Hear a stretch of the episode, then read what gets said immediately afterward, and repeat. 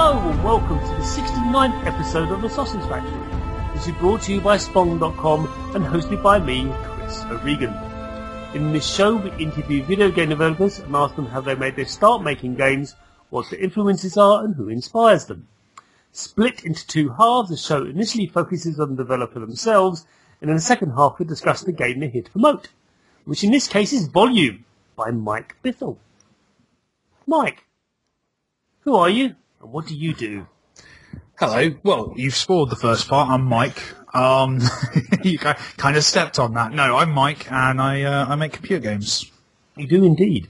Hmm. Of, of the computing as opposed to the cardboard variety, which are just as valid and just as popular. Oh, they're awesome. I, I I wish I was a good enough designer. I have to lean heavily on kind of art and music and voiceover. The idea of of doing it all with cardboard is terrifying to me. I have nothing but respect for the people who design that stuff And do it well. And do it well. Yeah, well, yeah. Because sometimes you and I have played like, oh god. Wait, are we? Yeah, I know. G- generally, just the ones I try to design. That's uh, yeah. How did you make your start doing this? You can go right back to when you were a fetus, by the way. I don't mind. I've had that on uh, a fetus. I'll be honest, like I didn't get a lot of game design done in the womb. Um, no, I, I didn't. I was. Uh, I'll be honest with you. I, I'll be honest with you, Chris. I was pretty lazy Right. for the good for the first. I would say for the first nine months from conception, I was. I didn't do. I didn't get much done, to be honest. I kicked a bit, but punched a bit, kicked a bit, but uh, ultimately, like, it wasn't really until birth that my career began. Um, no, um, I, well, I guess I, I, I'd always been into computers. I was, you know, I remember, um, I remember my dad worked in IT, so uh, he would, he would, uh, he would procure um, PCs that were a bit older, and they would end up in my. My house, um, and uh, I remember. Something that's like his old, like 286, 386. Yeah, if, if something was going to go in a skip, I think, he- and it was better than what we had at home. We uh, it was a Frankenstein thing that basically we had this computer that I remember. I, I remember using Windows 3.11 in black and white was fun. I had a I had a chart uh, for Paintbrush where. Like basically, like where he'd used the color printer at work, which was very rare at the time. A color printer was very exciting to print out kind of a grid showing me which which square corresponded with, with with which color, so I could kind of paint blind, and then he would sneakily print things off for me on the office printer. Uh, so I would it was this weird kind of process of drawing something and then waiting a couple of days until he could uh, he could sneakily print something off on their massively expensive ink. Um, What you take for granted now. Yeah, well, that's it, isn't it? I, I sound like an old man when I talk about this stuff. Oh, yeah. we didn't have the internet back then. It was a whole, whole different world. Um, but yeah, no, and then just kind of uh, started doing some programming, just very light, kind of just print, printing stuff on the screen, basically. Um, and then just kept fiddling. Uh, secondary school, I had a very cool uh, history teacher who, instead of essays, let me submit um, graphic adventure games. So I would make like I remember making one which was set in like a like a medieval town, and you walked around and had conversations with the people of this little town. It was all like really shoddy, horrible art, but it was. Uh, you know, and, and basically she would, her, her perspective on it was as long as I hit like the six things that the essay had to have in it, she was fine with it. And it was great. It was, it was, it, it was very cool to find an indulgent teacher. So I kind of got to do like, yeah, my, my own little rudimentary graphic adventure games for, for, in secondary school for, and actually get marks for them. Again, like I'm not sure, not sure that's right. I think I got away with murder there, but it was, uh, it was fun. Uh, English was it? Or... no, it's for history. Um, really weird. Just I think a, t- a teacher who, and you know, I think everyone, hopefully everyone has like at least one or two of these teachers in their childhood that just kind of, I guess, saw an interest that I had and and kind of wanted to support it. So fair play. Yeah, I God bless her. those as well, so I know what that feels like. It's They're great. They're great to have. the ones you remember.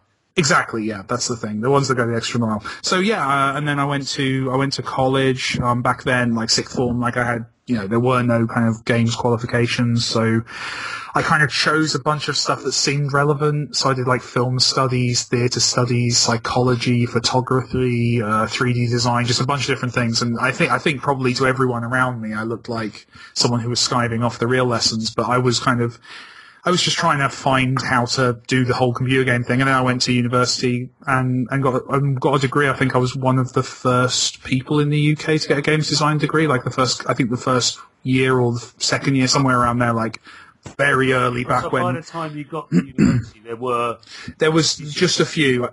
Yeah, I think there were a choice of like three courses. I mean, now there's ridiculous numbers so- of them. yeah, Um, but back then it was yeah super rare. So I was and I was kind of in the first intake in one of those um, in Newport in Wales, which university is not there anymore actually. I got kind of combined into another thing. Um, but uh, but yeah, and that was that was my start, and then worked at a company called Blitz Games, which is a company that a lot of British game devs worked at at some point. It's kind of a it was kind of it, it again not there anymore. It kind of closed down. It was it did a lot of work for THQ. So when they went south, it kind of went with them a little bit. Um, there's there's you know the the wave peop- of the collapse of. Uh, oh THQ took out a lot of companies with it. Yeah, yeah. Um, and it is sad, but it, it was kind of it was it was a, it was a cool studio. It didn't make the most glamorous games, but really good at kind of taking on uh, graduates and people at the start of their career. So uh, they they did that with me and uh, Yeah. gave gave me my start. Um, and then worked there, and then yeah, one kind of towards the end of my time there, started making Thomas Was Alone in my spare time. Uh, went and a little bit of that. I know you're probably sick and tired of it. I'm so bored of that game at this point. I'm almost as bored as most gamers are of Thomas Was Alone. Yeah. Little, it started as a flash thing, just a little bit. Just give us a little Yeah, it did. Yeah, I mean, Sorry. It was, yeah, it was. It was a flash game. It was uh, basically my, my girlfriend was out of town and I had nothing to do one weekend, so I uh, I I'd heard about game jams. I don't think I fully understood what they were. It was kind of still an embryonic stage back. yeah, they were, and I wasn't an indie. I was, you know, uh, I was at that point. I was a, a designer, kind of level designer in a big studio. So this stuff was all very alien, weird, and kind of. I think I'd played. I think I played Darwinia, and I think I played. I think I played Super Meat Boy as well. So I, I, knew, I knew of these new kind of weird people in their bedrooms making games, and it was very strange. I wanted to play it, play it that, see if I could do it, basically. So yeah, I spent a spent a weekend and made just this very simple kind of flash game, and uh, and it kind of took off and did really well on Kongregate, and people seemed to dig it. So yeah, I I then kind of kept playing with that idea. Ended up leaving Blitz uh, to go and work at a studio called Bossa, uh, founded by a friend of mine.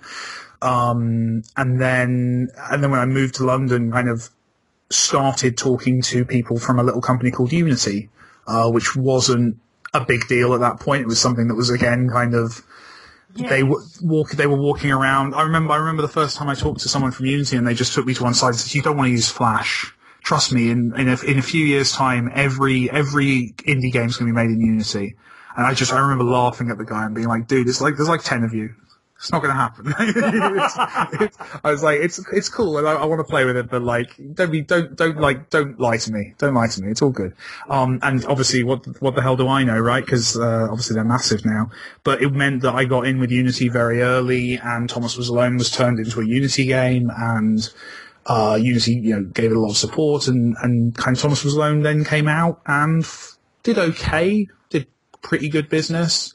Um, but then over kind of the course of the last three years, slowly kind of built up momentum and, and got more and more known. There's a weird thing where people seem to think, people talk about Thomas Was Alone a lot like it was like a, an instant mega hit. No, no, and, no, and it no. really wasn't. Yeah. It's, uh, you know, known for years.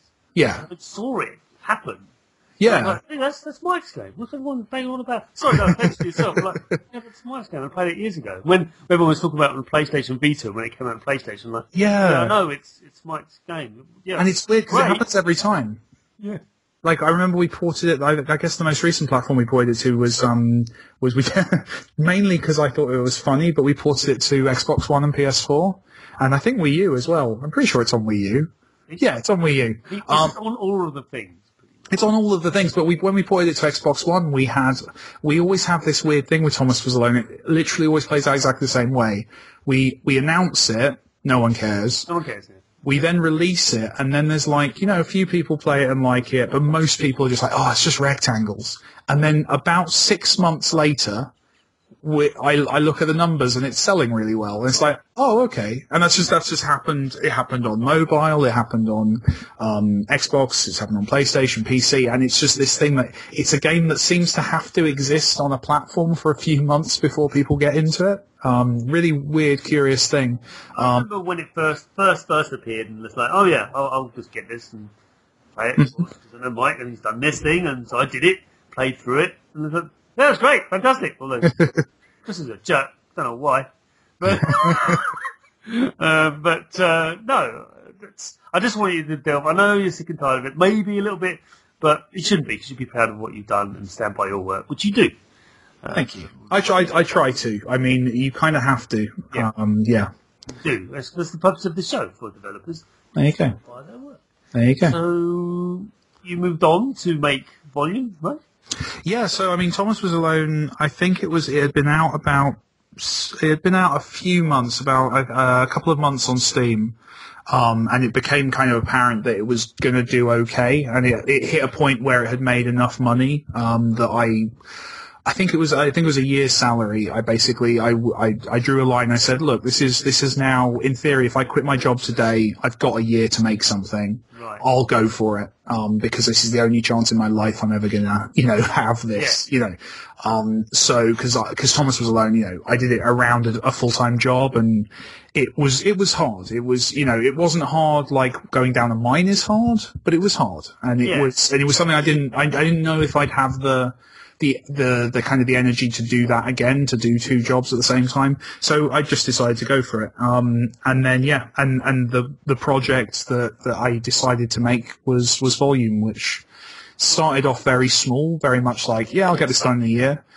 Um, and I'll make it kind of by myself and, you know, get Danny to record some voiceover at the end and then just kind of, yeah, two and two, two and a half years later, we released it, um, with, you know, obviously much bigger than it was going to be, much bigger team, much, much cooler kind of people working on it. And, and yeah, it was a, a crazy growing project, but, but it, it was cool. It was, it was a, a fascinating, uh, learning experience, I guess, just kind of going from, something about rectangles to what is quite a significantly big game, um, Yes. which was quite intimidating. But but I, I, you know I still I still look at it and am pleasantly surprised uh, by by by how it went. I think. Yeah, and that's still what I loved about it is right at the end, it still had questions. Hmm. Don't want to give away anything away, although you know. Uh, statute limitations is probably okay on the game, but uh, I don't want to give anything away. But there's some questions that are like, why is this happening? You know, and uh, there's some themes from it that have led into volume, in my humble opinion. Hmm. You may disagree, but there's some aspects and elements of it that I'm not saying it's a spiritual sequel, far from it, but there's definitely aspects of the story, the background that, Yeah, absolutely. uh, that, that definitely bleed into. Yeah, they they they certainly um yeah it certainly builds on some of the stories of, of Thomas Was Alone, definitely. So my next question then, uh, Hmm. because I think you've covered your now current, present day. Well done. Thank you, thank you. Present day. So, Yeah, I feel like I missed out some of the important milestones. You know, Yeah, first kiss, kind Yeah. of uh, first job. You know, Yeah, we did. Yeah. that's I'm not I'm not sure how interesting that is to the audience. Though, Well, to be you honest. know, we're more focused on career rather than your. it's probably it's pro- prob- probably probably better. Yeah. Yeah. Yes. um, and I did warn you, by the way, I probably didn't, but sort of said you, told you before the the show, is that um, questions get harder as things go on. So, sorry, it's like a, there is an end. Oh, I see. There's Yeah. so there's, there's some game design going on There here. is a game design going on. A little bit, little, little base level stuff. Superb. Probably, probably embarrassingly base level, but there it is. It's Let's there. It's there nonetheless. Mm-hmm. So, what are your biggest influences as a creator? Oh wow, that is a hard one. And it's very open, and I apologise. Yeah, I, I it's also it's also I'm, my instant kind of terrified reaction is, am I a creator? Is that a, is that Yes. a word I want to label myself as? Okay. And I Um, call myself more of a commentator than a you know journalist in traditional terms. Okay. You may disagree, um, but I, I find journalism. Am I doing investigative journalism? Sometimes I am, but I'm more of a features editor and a writer than that. yeah, I think that yeah, journalism tends to get uh, be quite a, a broad church in the games world, doesn't it? Um, but yeah, I I uh, just trying to think now. I, I guess for me, there's obviously, I think, a big part of my kind of my taste and opinion is I'm kind of, I'm kind of disgustingly mainstream in a lot of ways, like in terms of what I like and what I'm into. Like I, I really enjoy, you know, the Marvel Cinematic Universe, for example, like something Yeah. that is purpose built for blokes of my age, and you know, well, blokes and women, but but, but Yes. people of my generation who who are who are kind of who, who who grew up with that stuff. And and and, and yeah Marvel Cinematic Universe I go and see every movie. I thoroughly enjoy them. I buy the 3D Blu-ray. I have a 3D TV I watch it on my 3D TV I'm very happy. Um so so I, I, I frame any kind of the, the the following stream of consciousness of pretentiousness. I kind of I kind of frame in that context. But I you know for me the the things that I think are interesting that uh, maybe differentiate my taste a little is I am I'm very into theatre stuff. I'm very into I was a I was child actor as a kid and did kind of lots of stage stuff and You're got very into that. I was a bit of a thespian as growing up, yeah. Um, and then uh, and then kind of yeah, dance, theatre, um, a lot of I uh, read way too much um, about kind of architecture, graphic design, um, typography, a lot of things that I guess are kind of ancillary to game design, but but kind No, of think, there. I think they're core. Yeah, I think so. I, I, I'm, I'm so so. Lots of really weird kind of interests. I'm someone who gets very, very into things. Like whatever, whatever the thing I'm interested in that week is, I'll go and read a book about it and stay on the internet re- researching it for hours and watch some TV shows on it and buy some films about it. Yeah, like I will, I, you know, if I'm, if I'm interested in, if I'm into something, I will, you know, I can, it's weird looking at my bookshelf. I can just see like, oh, those are the five books I bought that week when I was obsessed with German expressionist design or something like, like whatever it was, like that was, that was the, that was the week where I was obsessed with that. And I was kind of hoarding as much stuff, but it, but it's cool. And I think what's really important about it is something I've seen, um, saw Keith Stuart actually talking about it recently, which is, you know, there's a, a game development is we're we're all nerds and we all kind of have a very games games haven't existed very long, so it's quite a small kind of cultural pool to kind of draw from. And we all make, you know, kind of similar stuff in a way. Like a lot, you know, it's it's it's quite you you, you look at video games as a medium in general, and it's quite obvious that the people who make video games really enjoyed the movie Terminator and Aliens. Well, James Cameron in general. Yeah, James point- Cameron well, where- not in the- general because you know he did that that thing beginning with A. Well, what's interesting, what the point where for me it came full circle was when I saw someone commenting on a trailer for Avatar, and one of the comments was, "Oh, totally rips off Halo." And I just sat back and I thought it's gone, it's gone the whole way now because Halo obviously draws massive inspiration from from Aliens in terms of like its design and its the, the way everything's built up. And it was just that was the moment for me where it was like, wow, I'm I'm old now because I've seen this cycle happen in total. I mean, you, your Um, immediate reaction is no, it's the other. Oh, But then that's everything, right? Like Yeah. ev- ev- everything feedback feeds back on itself, and you know, for you know, for I'm sure you know, James Cameron was ripping off. Well, James Cameron was, was ripping off, you know, I don't know, Second World War submarines, and Second yeah. World War submarines were inspired by design. Like you can always trace something back. There are it, everything. Everything's a remix, right? they and it's Star Wars is a western. Um, Yeah. I, I, they always have me scratching my head when I hear that, but apparently it has the trappings of a western. I it's more like it's more like a Greek myth. It is more like that. Than, But but yeah, no, I I, I so so yeah, I, I I try and so what I try and do is I do try and expose myself to other stuff, like stuff that isn't Marvel Cinematic Universe, stuff that's more stuff that's more kind of off piece, not through pretension, but just through wanting to have other things in my head that other people don't. Like I want to try and make stuff that's a bit different. broadening one's palette. That's what I call. Yeah, it's good for It you. sounds a bit pretentious, but it's fact because the good creators are the ones that draw from all sorts of things, and that's what I'm trying to draw out of you. So basically, the response to this rather broad question is, "What's your biggest influence?" Is the universe. yeah, basically, I'm I'm omnipotent. Um, it's you know the pretentiousness thing. Like, you know, for me, there's n- there's nothing more kind of profoundly pretentious than going out and trying to like sell someone a thing you made. Like that's the height of pretension. That's like that that you like at the point where I sell my video games. I, I sort of need to catch myself and stop worrying about looking pretentious because of course I am. It, the, the, it is a pretend, yeah, the pretension of the act of actually going, I made this thing and it's worth something. Like that, you know, that at that point, yeah, own it, you know. So, so yeah, I am, I am a creator.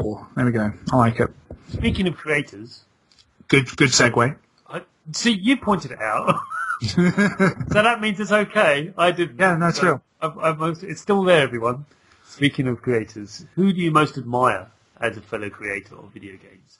Um, I guess. And be a company as well, don't worry. So well, yeah. There's there's it's a generational thing, right? Because like when I when I think of people who, you know, I find inspiring, you know, pretty obvious list given my output, but like Warren Spector, Hideo Kojima, uh, those kind of people, um, David Braben, kind of from more British angle. But like in terms of my contemporaries, like um, you know, I I remain, and I you know. I know the fella, so it's weird, but I remain the biggest Terry Cavanagh fan ever. Like, I think he's genuine genius. Yes. Um, I still, to this day, and there's a couple of games on my phone that I refuse to, like, I've got lim- everyone's got limited space on their phone, right? For sure. And I go, well, I'm not playing that anymore. I just can't delete Super Hexagon. No, Oh, he's, he's he is he's genius, and and I adore his work. Um, and just yeah, anything he makes, I will I will just take a while and enjoy it. Um, in terms of like the bigger stuff, um, I think Naughty Dog just keep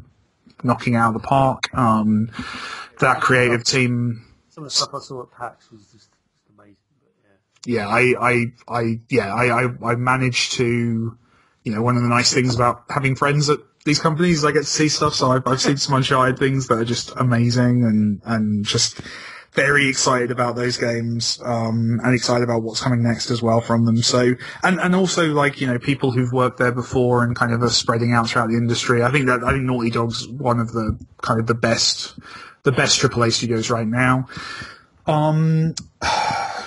What else? What else do I? Who else do I like? Um, I, I, I, like. I draw a lot of energy from like the, the, the indie space and the indie scene, just in Yeah. terms of what is coming out and the bravery of the work. Like, because I'm not. Because my stuff, honestly, like I, I really like making. I guess more traditional games. Kind of, it's fun. It's a thing that's designed to be fun and rewarding and be a cool test of your skill and also uh, you know interesting and maybe tell you a cool story. Like that's the that's my level. That's the thing I want to make. Want to for. That's what I want to go for. But there, games all do that now, do they? no, and that's awesome, and it's so, and it's it's really cool. It's really inspiring. It's really cool to see people playing in those in those other areas, and and what I think is really interesting is how those then can feed back into the more. I, I'm trying to think of a word for for not traditional. Traditional's the wrong word, but kind of the more conservative design, I guess. The kind of the more I don't like the political connotations of that, but like the more kind of sticking to sticking to the, the let's make a fun game thing, because you see it. You see like you see Gone Home, like some of the stuff in Gone Home has just been adopted like throughout. You see Yeah. yeah, and you, you you can see the kind of you see Until Dawn taking stuff kind of wholeheartedly from indie games. You see lots of really interesting mechanical stuff. You see Fallout incorporating Minecraft and Rust kind of style stuff, and it's it's it's just all really really cool that like. It's, it's where a lot of interesting ideas are coming from, and even if they're not always as refined or as polished as, as they are in AAA games, like indie's still just such an amazing uh, kind of thing pushing the industry forward. And, and as someone who kind of, I mean, I'm, I am indie. I'm definitely indie on like a budgetary level, but like as a, as someone whose taste is, leans more towards the old school, um, I don't necessarily want to make those games, but I love playing them. Yes. Um, I think, again, you, you preempted the next question. but I think a good example is Stanley Parable, which is a the last actor player. Yes. Not with them, at them. For making presumptions. Using their prior knowledge and go, oh, you think you've got this? You think you know what's going to happen next? Well, you're wrong.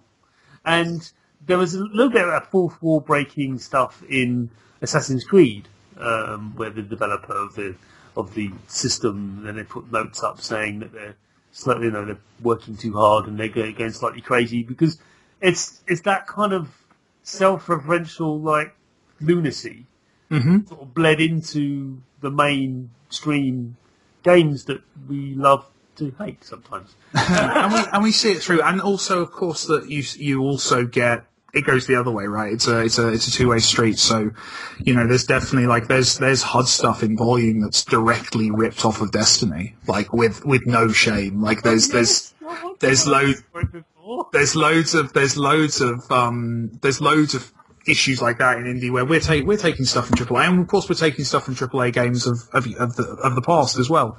You know, it's I think I think it's a, a good vibrant thing that both sides of the fence help. And I mean, you know, for me Gone Home like specifically Gone Home and, and it's it's partially as well the people who worked on it have that background, but Gone Home is basically the kind of the opening cool mood setting 20 minutes of most AAA first person shooters but focused on like it's it's it's the it's the the cool scene at the start of BioShock before they give you the gun. Um and it, and to be fair you know like um well Steve I think Steve was BioShock 2 I think he was a designer on and you have a, a you know a bunch of people coming over it's the other aspect of indie that I think people often miss is that a lot of indies are we're we're we're ex ex developers in the in the AAA in the double A space. Like that's uh, that's part of the history. It's not in a cubicle, maybe not. You're once in at a station. Let's call it. at a station in an open Maybe office. Yeah, there spending five hours doing a texture. And that's fine. I'm doing. I'm exaggerating it. Apologies. Although Yeah. there may be people that do do that. I think people at Blizzard we had a there are, and they're they're great master craftsmen. who do just that, who just spend weeks, not days, not hours, weeks on where a bolt should be in a, in a doorway. I wish But I was that's- joking, but it's true. It's it, but it's I don't I wouldn't necessarily put that as negative. Like I think there's there's a lot of people who you know I've got lots of friends in in AAA and they make amazing stuff and they're massively proud of their contribution. They should be. Yeah. Um, it's just a different way of making games, and I think I think as I said, I think both of the both sides of that kind of help each other, and, and we're increasingly seeing this kind of middle ground of slightly bigger mid, medium projects um, that are happening in the in the space in between, which is exciting. So yeah, I think uh, it's all good. Basically, making video games is awesome. Doesn't really matter where you're doing it necessarily. So what are you playing now? What am I playing? I'm playing a lot of Metal Gear Solid. Unsurprisingly, um, Metal Gear. Uh, it's it's it's lovely. I love it. Um, yeah, I I'm. I still remember it from the uh, the very first one. So I had an MSX. oh wow, right, proper Metal Gear. Yeah. Yeah, a friend of mine had an MSX. Yeah. No, I, I was for me it was Metal Gear Solid was um it was a game recommended to me by my dad's mate um and I had no I went into it with just no understanding of Japanese culture wasn't a kid who was into anime or anything I wasn't you know it was pre-internet so it was all very cut off people I wasn't aware of the culture at all so PS1 game was it? Or? so it was the PS1 game for me. Yeah, it was um and and just blew me away because I'd never seen a mech before. No. you know, like these things were like I was running around and there was this this mech chasing me and and and it was it was this weird thing where what I was aware of culturally was you know 80s action movies. I'd seen a bunch of 80s action movies, so so I I knew who Kurt Russell was, so I totally got what the game was doing. But like at the same time, like just the the the weirdness of everything, that kind of that the way it was interpreted through someone else's um, kind of lens was just it was just fascinating to me. And then obviously mechanically, I just I just loved it because I was it was a game that made me feel clever, and that was that was what you know that's why I wanted to kind of do in my own stealth game. That kind of the the, the, feeling of being clever, the kind of the role play of not being the not being the strong hero. That's fun to do as well, but uh, the different kind of uh, fantasy of being the really really clever person who outsmarts the room. Indeed, I mean the classic scene, which is I think everyone knows this one where you pull the controller out from your port and put it in the next one. With Oh, Psychomantis, yeah. Yes, and like what? I swear that would damage the PS1, but I don't know. The one that got me was the um the one where you had to look on the box for the uh, the codec frequency. that just blew my teenage mind. Like that was the point where it was just, this is gen- this is genius. I still have my copy from that because I bought it in 1998 and still have the original. Oh yeah, oh yeah, I do.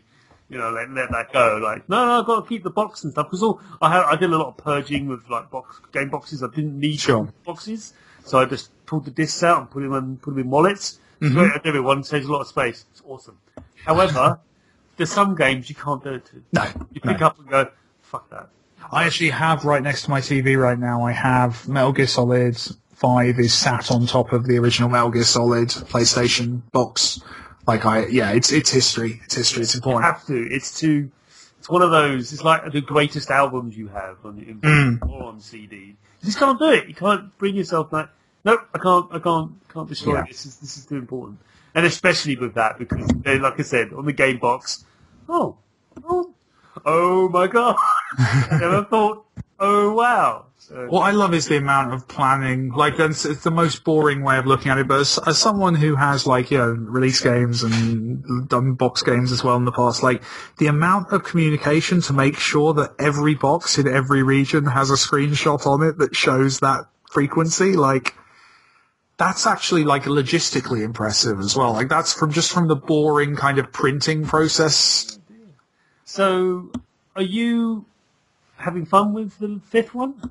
I am, yeah. It's very different. It's um, but I like that. I like that. It's it's it's it's. I want. I've been saying on Twitter that I think it's like it's more like Far Cry Four than Metal Gear Solid. Sorry, more like Far Cry Three than Metal Gear Solid. That's not.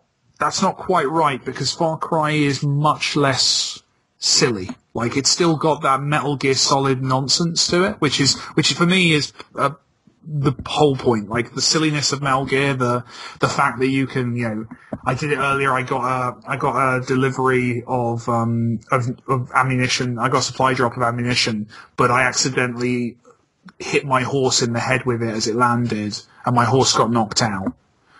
And just those kind of weird, silly moments that Metal Gear so- does so well. The, the kind of the finding the finding music and using it to distract. Just just loads of different weird, awesome things. Um, it's still got that, but at the same time, it feels like the design is much more uh, solid. I guess that's the rock. That's, uh, it sounds like a funny joke, but like, yeah, no, it's it's more. It's it's it's it feels like it feels like a Metal Gear that mechanically is up to snuff. Uh, in previous ones, like it's always felt a bit like the game design was was the means by which I got to the next cutscene. Whereas here, I'm I'm not missing. You know, it's not a game that's as focused on the cutscenes and the storytelling. I'm not missing that. I'm enjoying playing around in that world and redoing missions and trying different tactics and and it's all very good. It's really really nice. I remember doing. I did a joint interview. I think about year and a half ago with um, one of the designers on it. Um, we did a kind of it was I think it was with Eurogamer where it was basically like the state of stealth, and it was me as an indie and him as level designer on Metal Gear. And he was he was saying, you know, you know, it's going to be this, it's going to be that. You get to choose your kind of approaches, blah blah blah. And I was I was sat there, and he's a cool guy. I know him, he's a nice guy. But I was sat there thinking, wow, he's doing a really good job of repeating the PR nonsense he's been told to say. I re- I, re- I respect that. Um, but it, it, it was all true. It was all true. It's an incredibly deep, cool, open world game. And it's a cynic going, yeah, right. And then like, well, yeah, to be honest, there's a certain point when you when you've when you've done enough of these events, like it's when well you you you you see this from the other side, like when you when you've sat in sat in the press area of a Eurogamer or something, and you've heard people describe their game as the next great thing over and over again many times, you do start to go, well, yeah, yeah, don't completely. But this is the real deal. This is the real deal. It's an absolutely fantastic, complete shift, um, but in a great way. And it's just, it's just a fantastic final game. And I'm, it is final too, isn't it? I hope it is. I hope it is. I, I, you know, I, I remain, I remain the the fanboy who is like, oh no, it's all a trick. It's all a trick. Hideo Kojima, that's the new one next month. Like, it's all a trick. Um, but actually, no, I think it is, isn't it? It does feel like the end, or at the very least, it feels like the last one that's going to have anything to do with Kojima. And I think at that point, I'm, I lose interest at that point. I think at the point where it's someone else trying to make a Hideo Kojima game, that becomes less interesting to me. I think it's so that tone is so specific that like I wouldn't want to try and do it. I wouldn't want to try and and and, and ape that. It, it's it's we'll see, we'll see. But I for me, this is the last Metal Gear game. I think as a fan, this is probably the last one that. As far as I'm concerned, and, until I realise that it's all a ruse and Hideo Kojima's announces Metal Gear Solid 6 in two months' time. Is it up there as then? you think? See, I have the controversial opinion that Metal Gear Solid 2 is the best Metal Gear Solid. and the interview ends. Yeah, and it's rare. It's I so so I, I need to caveat it that I know Metal Gear Solid Three is a better game, yeah. totally. But for me too, I just enjoyed the silliness of two. I just Okay. enjoyed.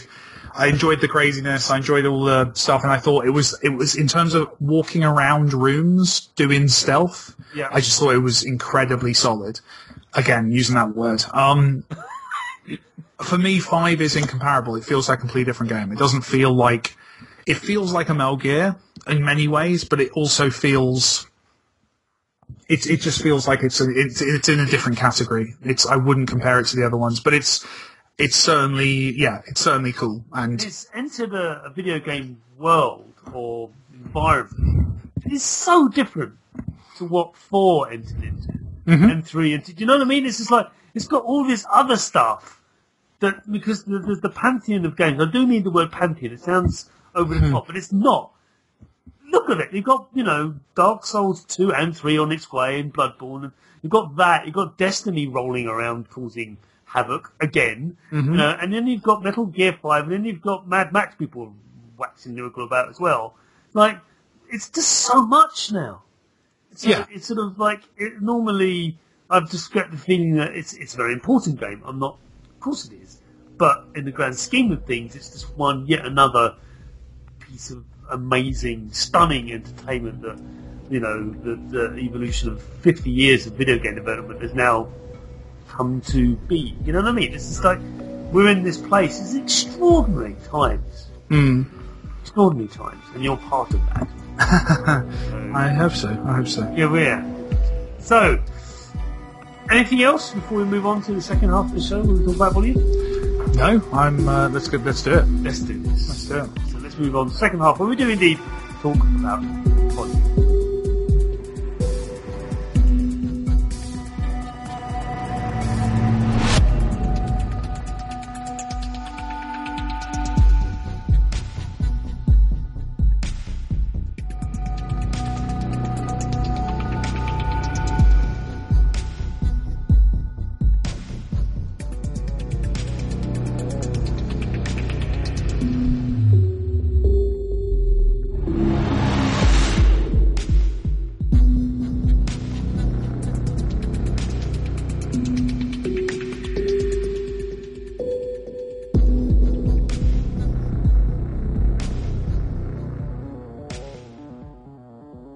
So, zero question, Mike. Tell us about volume. What is it? Uh, it's a video game. Oh, sorry, you want? Okay. I want to know Um, what it's. Yeah. Yeah, no, it's it's yeah, it's a it's it's the it's the next game on my list. Basically, it was you know I had I'd made a bit of money with Thomas Was Alone enough to kind of make something a bit bigger and a bit more just just different and weird, and uh, and it turns out that yeah, uh, Volume was the game. Volume was the thing that I'd kind of it- it's it's the genre I love. Um, stealth is yeah by far my favorite genre. I was kind of it was I felt like I had the the programming chops to do it and to do the way I wanted to do AI and the way I wanted to do interaction to get that right. It just felt like time, and it was so yeah. Volume's a it's a stealth game. It's kind of unashamedly old school in that it's you know very specifically um, more of a puzzle game, I guess, rather than necessarily like it's not you know it's not doing the big open world quote unquote realistic stealth. It's doing it's kind of uh, a more a more uh, arcadey approach, I guess. Um, and yeah, it's uh, it's it's based story wise. It does this kind of Robin Hood thing. It's based on the Robin Hood legend. It's uh, got an amazing voice cast, great music, um, and the bit that's kind of surprisingly kind of becoming the focus, I think, for a lot of the community is the um, user-generated content, and we're seeing people making. So we have a, a pretty robust level editor that people can use to make you know new levels for it, and we're seeing that become incredibly popular, and people making just really, really interesting, cool new content for the game, which is very exciting. And you preempted the question later on. But, Excellent. are you here in this room with me? it's kind of creepy. I'm reading over your shoulder right yeah, now. you're actually reading this stuff. It's, uh, it's. but anyway, thanks for that. That kind of No. encapsulated my thoughts on Volume too, if I were reviewing it, which I may do. I don't know. Awesome. Um, so, I'm, I'm, I'm pleased I got the answer right. That's, Yes, I mean, yes, it's always good. It's always good. It's horrible when you misunderstand your own video game. It really is. Yeah. and it happens. It's embarrassing. Yeah. So the hook is the first proper question. So, you know, it's going to get worse. So, in my opinion, the hook behind volume appears to be the uh, endorphin rush of completing a level successfully. Um, was this always the driver behind the making of volume? I think that's with a puzzle game of any kind. I think that's always a really important moment to get right, to get the kind of the moment of success done, and and and you know you can do lots of things to to make that feel good. Uh, I guess the laziest way is just to put like lots of exciting, sparkly stuff on screen. So of course we do that. Um, but I think as well. It's a given, but but yeah, it's just kind of um, I think putting the emphasis on the timer that we do helps that and kind of gives that tension and that that sense of you know the speed time is of the essence you know. Um but yeah i i feel like that's most puzzle games the kind of that endorphin rush. For me it's about it's about stress and release. It's about um you know the being in danger being being in a moment of you know not knowing if you're going to get out of something and then you know working out the solution and and progressing. It's stealth's great at that. It's great at kind of peaking and troughing and giving you those moments of tension, of planning, of uh, and then yeah, of escape. So it's it's And- and- I guess so, yeah. There is a bit of attrition, which is not. This is part of a puzzle game where you actually hit a puzzle that your particular brain Yeah. when you particular play a particular brain going, yeah, no, sorry, I don't know, I don't know who thought this up, but you're not going to sit there the next hour trying to do it. No, it's not going to happen. Do it tomorrow when you've had a rest, but now it's not going to happen. That's right. Um, yeah, so It's a tough balancing act, man. Because yeah, you what you you do want the the see the, the, this is the this is the this is the interesting thing is is that if a game doesn't challenge you, then the success becomes meaningless and, and it loses. You don't get that endorphin um, because you don't you didn't work for it and you know you didn't work for it.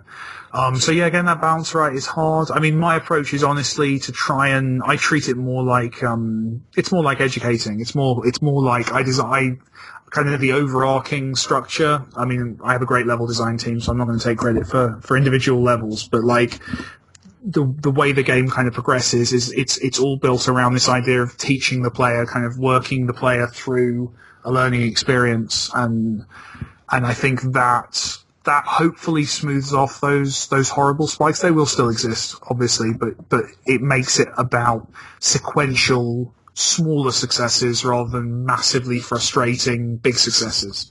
I think uh, a lot of games, certainly early on in the uh, evolution of the development of video games, is that they're essentially made for the creator. Yeah. So, sorry, um, sorry to point fingers at some developers, but you know what I'm saying. Only you could have possibly got anywhere with this, or some savant. But but most most mortals, it's like you know. It happens. It happens. I've I've seen it. It's worked. It's happened on. It's definitely happened on games I've worked on where you know you've got one kind of either a you know either a designer or a creative director or whatever who someone who's making those decisions who's getting better at the game over the Yeah. course of the two three years they're making the game and yeah of course they they then go oh this is too easy and and, and want everything changed it's a it's a weird it's a weird instinct that you have to fight basically and that's why I rely so much on playtesting just to kind of to find out where my assumptions are correct and where they're massively, massively wrong. It's like them writing specifically manuals, textbooks, or something like that. When you see that the author's written this book for themselves, Yes. it's so it's just so impenetrable. They read, they assume so much prior knowledge that the actual book itself becomes useless. And Yeah. uh, that's, and I read a lot of that in manuals for board games and stuff like. I can't. What What are you talking about? It's a, it's this mangled nonsense. hmm Oh, I get it. You vote for yourself. Good job. You know, um, copy editing is a skill that people should accept.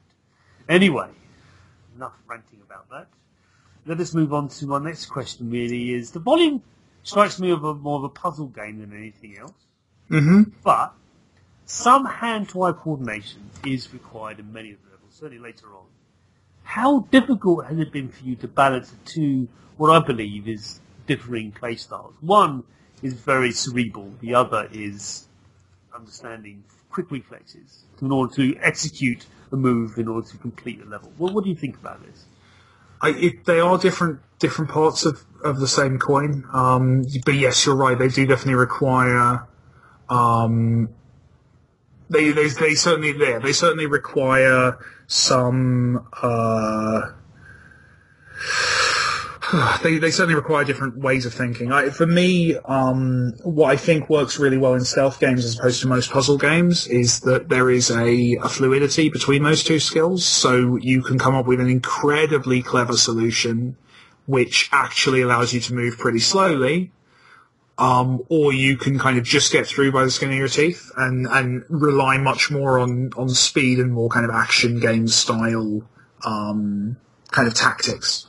So for me, I think that that middle ground is struck pretty well in volume. That you can, you know, there there yes, there are tests of dexterity and speed, but generally, if you're if you're if you can if you plan ahead and you you can get adept, then you can get through. But yeah, we certainly do have some moments that that require that. It's a, it's a tough balancing act, um, and and yeah, it's tricky. It's it's one that I love. Um, I love Portal's approach um, to it actually, where Portal is pretty much if you can. It's it's basically if you know what you're doing, if you've got a good plan, it's the right plan. It's incredibly easy to execute, um, and that's what we try and do with volume in a lot of places. So things like we we do some movement smoothing, so you can never really kind of get stuck on a wall or anything. You're kind of always kind of hopefully if you're move, pushing the thumbstick in the general direction, then we're doing some stuff under the hood to like smooth that out and make, make sure that you're running kind of directly up the corridor and stuff. Things like that we try and help with as much as possible just to kind of ease your your process and make it more understandable and more achievable. But yeah, it's tricky. It's tricky to get that right. This is something I struck me as because, you know, advanced age, um, certain games are now pretty much off limits for me, unfortunately. Oh no. OlliOlli has become that way. That I, like, I know what to do, but it feels like I go to my, my brain signal to my thumb going, can you press the button now? the one underneath your thumb. that button, yeah, that one. What now? Please just. Uh, It is a really interesting thing, isn't it, though? And there's been some really cool studies that kind of do point towards this being a genuine issue because games have always been designed for children. That I've, I- I've got, I've got, I've got a friend who will remain nameless, um, who's who's who's a bit older, and I. He never wins against me in a first-person shooter because, and it's not because he's worse than me. We're both pretty rubbish at the game, but just I can move the cursor a little bit faster than he can. Yeah. Um, and it's it's yeah it's it's it's an it's an issue I think we're going to have to kind of work around more and more uh, as an industry because one thing that's definitely happening is the audience is aging. You know, people aren't stopping playing games like they used to. Used to be, you know, you play games into your teens and then you get bored of it and whatever. But but now, you know, there are there is a very sizable uh, number of kind of 40, 50 year olds, 60 year olds who who are not coming to gaming later in life. They've always been gaming, you know. And that, gaming, yeah, I'm not Yeah. the same. And that, there's one game I encountered. I won't say the name of it, but I said, and I, I was playing it at a, at a show, and, uh, and the, the, the, you know they're demoing it, and I'm just like, look, I know what to do, but I physically can't do this. What you're asking me?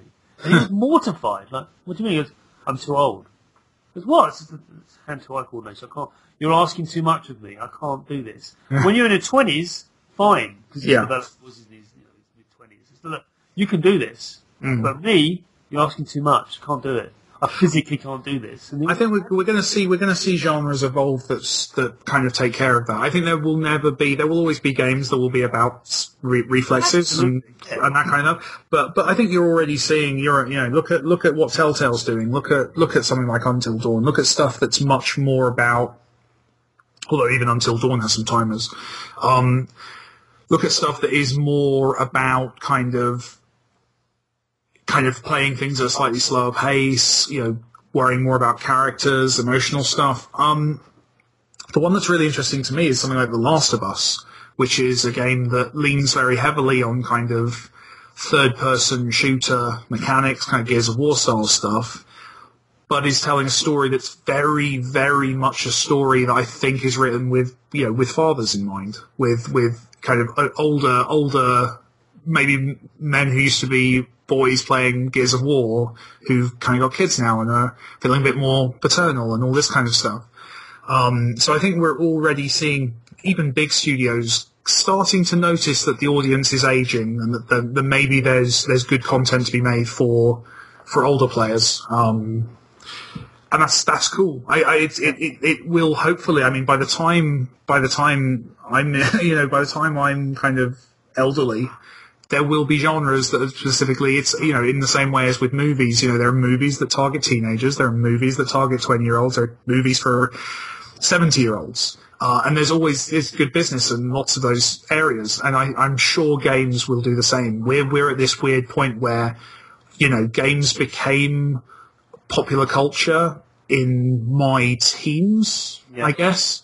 And you know, now I'm I'm knocking on the door of thirty, and I'm not going to stop playing games. And very few of my friends who were playing games when we were kids have stopped playing games, and it's just going to continue. And and this is now a medium, and for all the pushing and the the kind of the desire that people have for games to be taken quote unquote seriously as a medium and to be part of pop culture, the only way that happens is all the people who disagree with that die. Die. Like Yeah. it's a cynical, horrible way of putting it, but basically they'll age out. Yeah. In exactly the same way as all the people who thought film was silly and frivolous died. Died. Yeah. Um, so yeah, that's that's that's where things are going, and you know, mine will be the f- well, I guess probably a bit older than me will be the first generation that just games were just pop culture. They're just they're just. Of course, you play games on your phone. Why wouldn't you play games on your phone? Yeah, exactly. When people say, well, why do you have a like, big smartphone with all this stuff on it? Why, why you just have a phone for a phone? What? Yeah. Can't remember the last time I used it as a phone. Like, It's when you, it's when you find yourself trying to explain what a library is to a kid. That's that's when it gets scary. When you, that's that's when I, that's when you realise.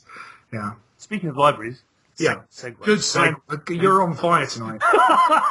this is good. This is very impressive. There is a brand new set of uh, levels that have been issued and created, not by you or by your team, but by Hmm. your audience. Yeah. Um, can you give us some highlights about what's been made? Because I Oh. to cut you off earlier, but is there anything, just maybe one or two that you think, what?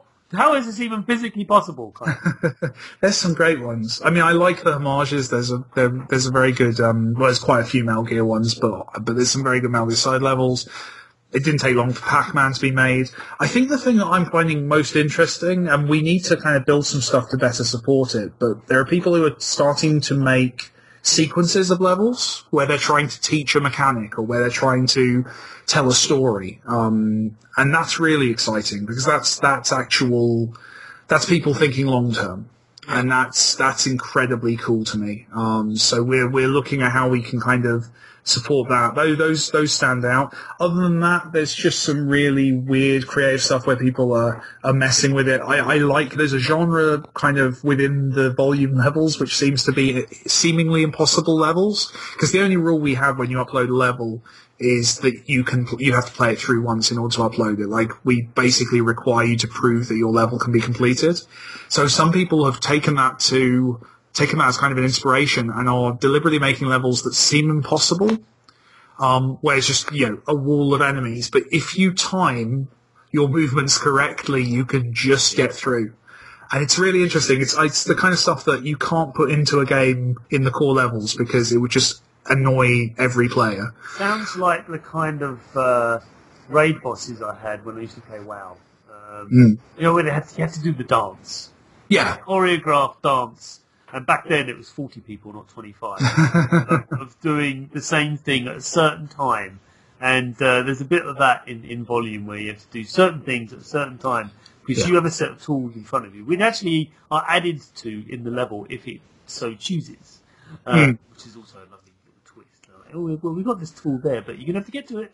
Um, yeah, it, it gives us much many more options in terms of how we pace levels. But yeah, it's it's so yeah, there's great stuff being made. We're at a point now where I mean I've not counted the maps that have been made, but we I think I think it's a, it's definitely in the the high hundreds, may have edged into thousand.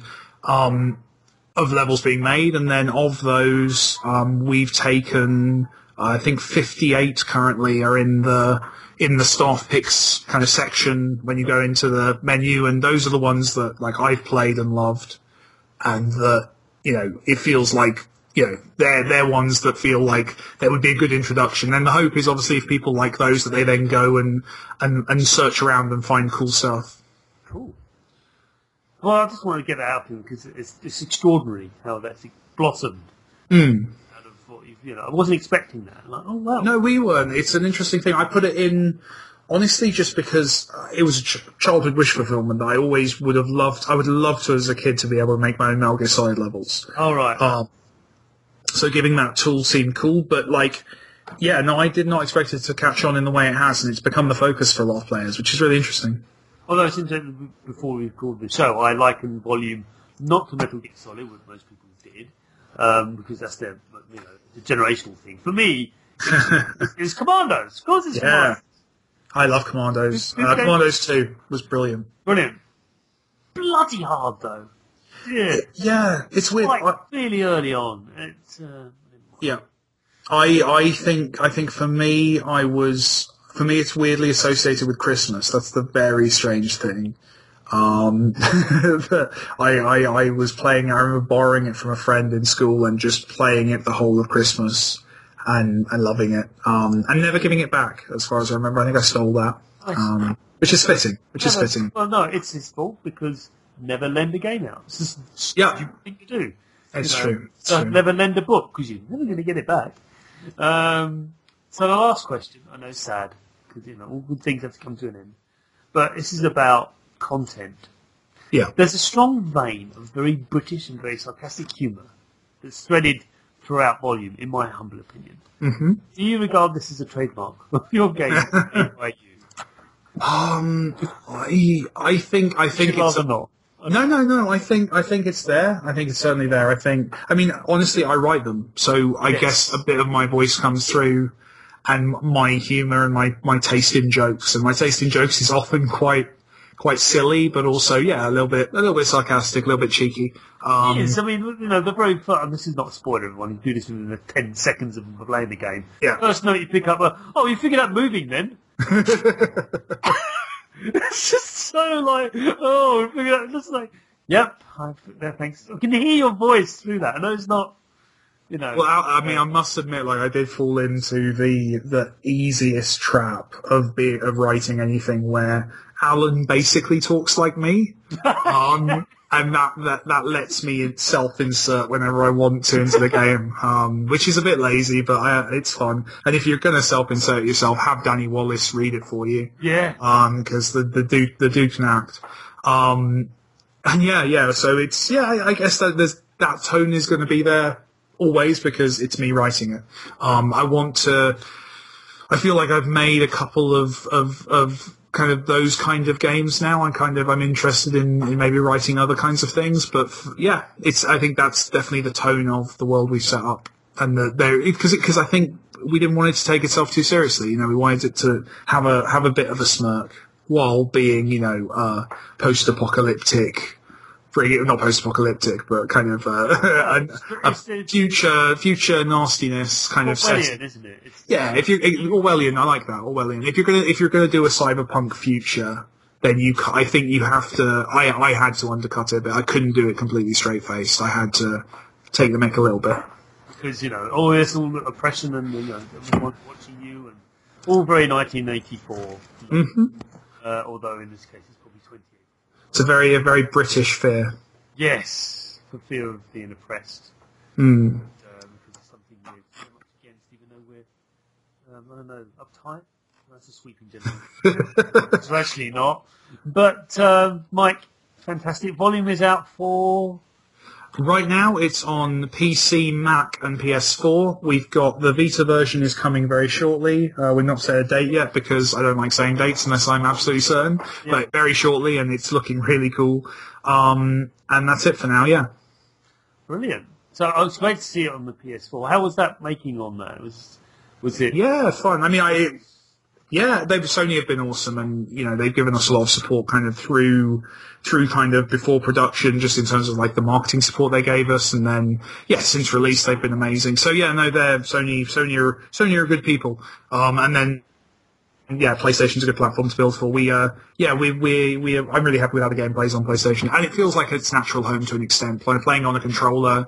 I mean, playing on a controller on PC is great, but playing on a controller In your living area, you play on a PC controller, do you? Cool. It's a, that for me. That's how stealth games stealth games feel like they're designed for a controller rather than a keyboard and mouse. Yeah. It works on keyboard and mouse, but yeah. No, I got my 360 controller plugged in. Although recently I started putting my PS4 in because it's more comfortable. I, I believe we support the DualShock. Hopefully, I think so. So, um, Mike, thank you very, very much for being on the show. I'd love to have you back on with your next project, whatever it may be, in a couple of years' time. yeah, no, exciting. So, but uh, yeah, best of luck with Volume and its in your future support of it and wherever it goes from here. Thanks a lot. And so ends another episode of the Sausage Factory. Do leave us an iTunes review, and you can also, don't forget, listen to us on Stitcher.com. So just go to Stitcher.com and you can stream the show from there. You just look up the Sausage Factory and you can find us. That'd be great. You can follow me on Twitter at Chris O'Regan, no apostrophes. And uh, if you want to email me any feedback on the show, or actually you're a developer, you listen to the show and want your game featured on it, please do email me at chris at spong.com. Bye!